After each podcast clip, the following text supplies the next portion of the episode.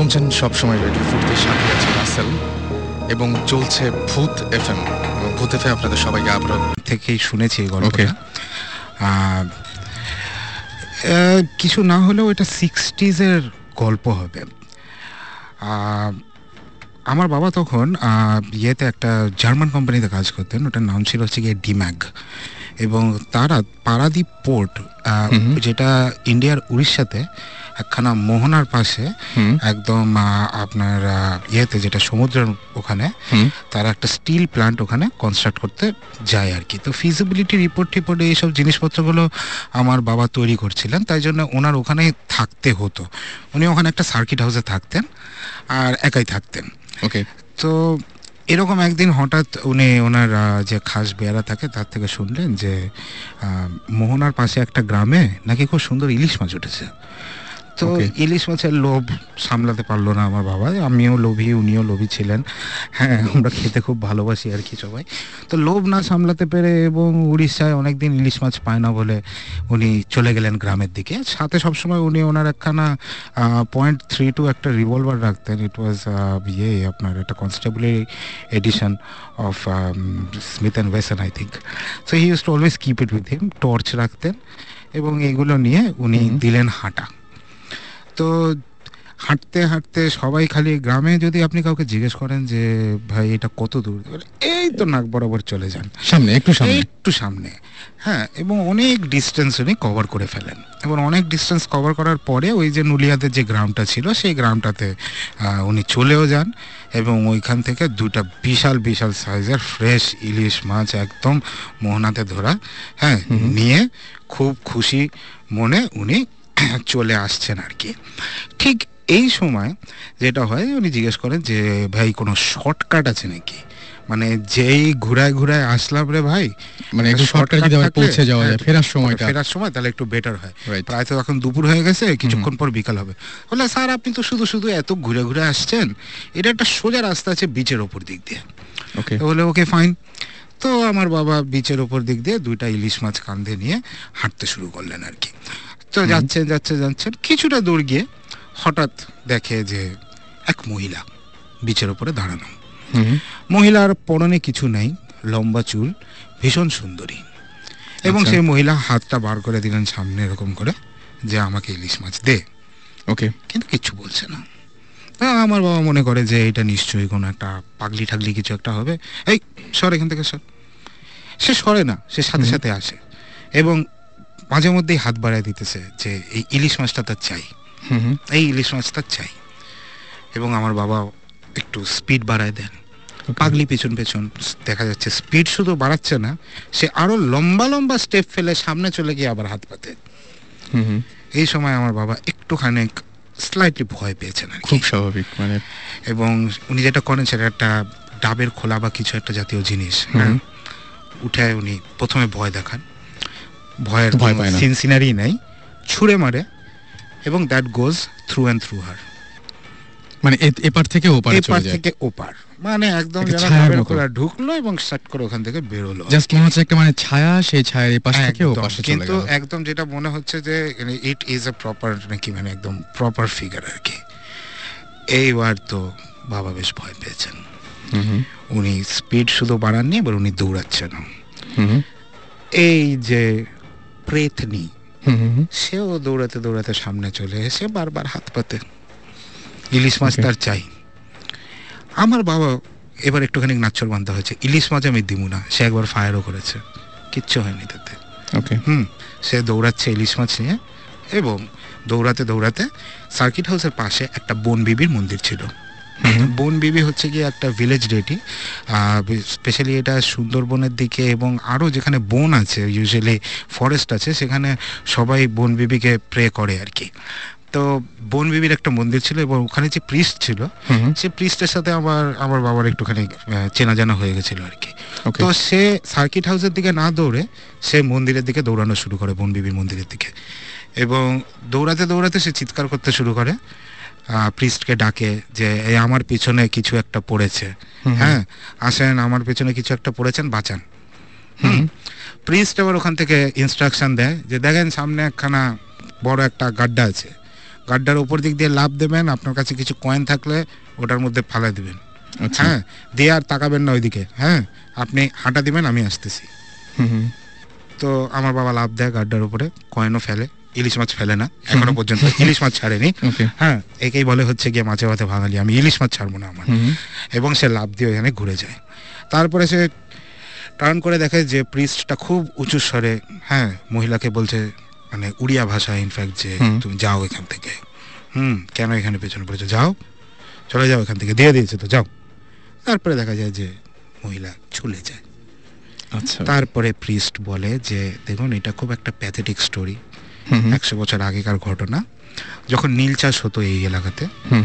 এক নীল সাহেব বেসিক্যালি এই জমিদারের মেয়ে তাকে উঠিয়ে নিয়ে গেছিল। অবভিয়াসলি সব জিনিসের পরে তাকে ফেলেও দেওয়া হয় আর কি। অ্যান্ড মার্ডার্ড তারপরে থেকে এই মেয়েটির স্পিরিটটা এখানে ঘুরে বেড়ায় এবং সে আগেও যেটা করেছে is she preys on people men এবং তাদের সাথে নাকি সবসময় থাকে।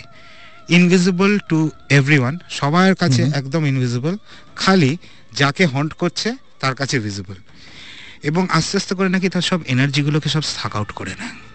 হুম। আচ্ছা। আস্তে আস্তে করে করে। এবং মানুষ মনে করে যে লোকটার মাথা খারাপ হয়ে গেছে পাগল।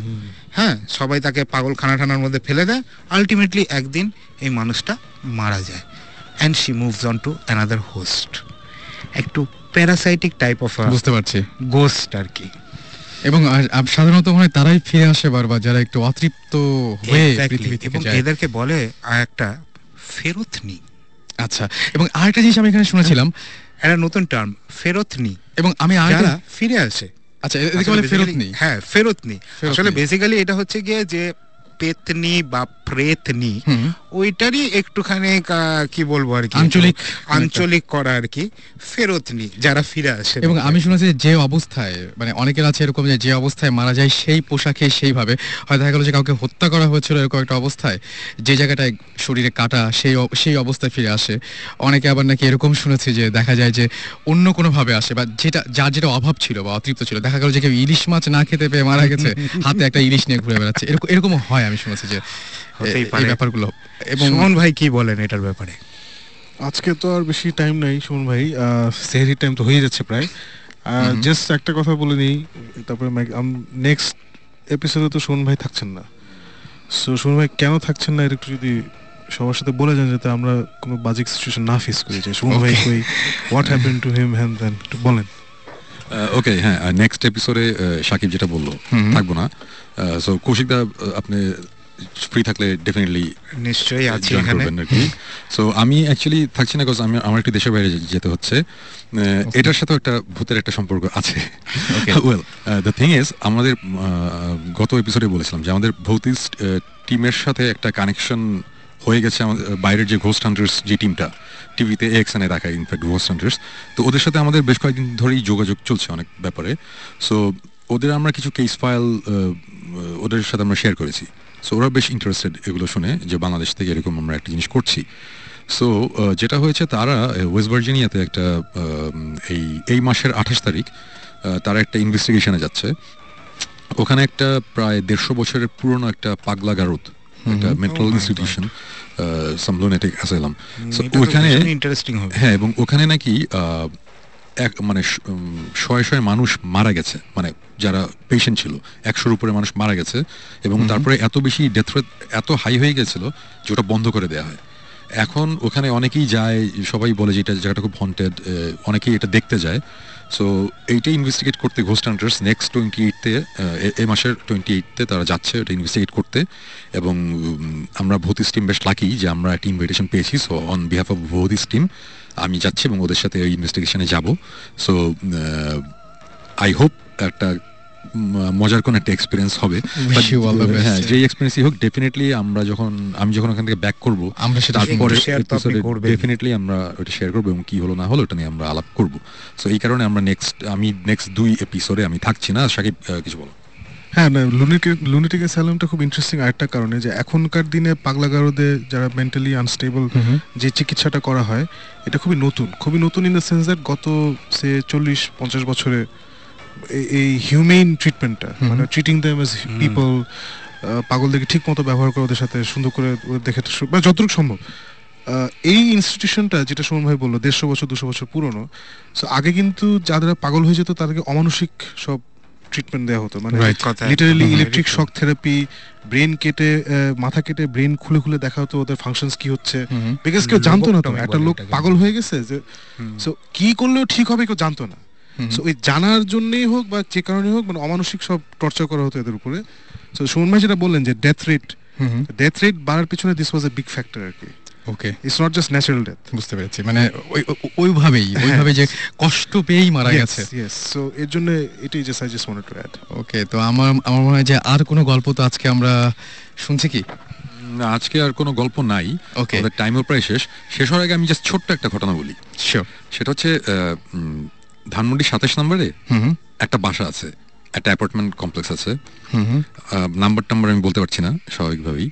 বাট আপনারা যদি কখনো ধানমন্ডি সাতাশ নাম্বার রোড দিয়ে যান রাত্রেবেলা দুই পাশের বাসাগুলো অ্যাপার্টমেন্ট বিল্ডিংগুলো একটু খেয়াল করবেন। ওকে।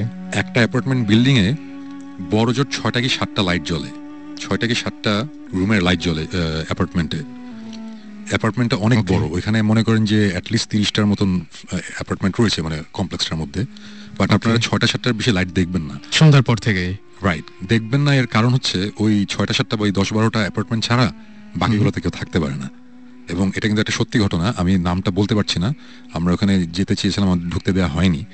সঙ্গত কারণে সবাই চায় না বাট আপনারা এটা একটু খেয়াল করবেন তাহলে আপনারা বুঝতে পারবেন। আপনারা জাস্ট সাতাশ নম্বর রোড দিয়ে রাত্রিবেলা যাওয়ার সময় দুই সাইডে একটু খেয়াল করবেন। কয়েকদিন করলে আপনারা ডিটেক্ট করতে পারবেন এটা কোন অ্যাপার্টমেন্ট এবং এই জিনিসটা ওখানে হয়। এটাই হচ্ছে একটা ছোট্ট গল্প এনিওয়েজ সো আমরা এই ছোট্ট গল্পটা দিয়ে ছোট্ট করে আজকে ইতি টানতে হচ্ছে আমাদেরকে এবং আমার মনে হয় যে আবারও আগামী শুক্রবার আমরা ঠিক একদম মানে কি বলব যে এগারোটা উনষাট মিনিটে আপনাদের সামনে হাজির হয়ে যাব।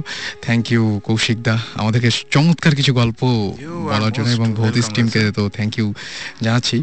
আর সেই সাথে শেষ করছি এবং শেষ করার আগে আমরা যে গানটা শুনতে চাই সেটি হচ্ছে rainbow in the dark by Dio and আমার মনে হয় যে আজকে রাত্রেবেলা কেউ প্লিজ ভয় পেন না।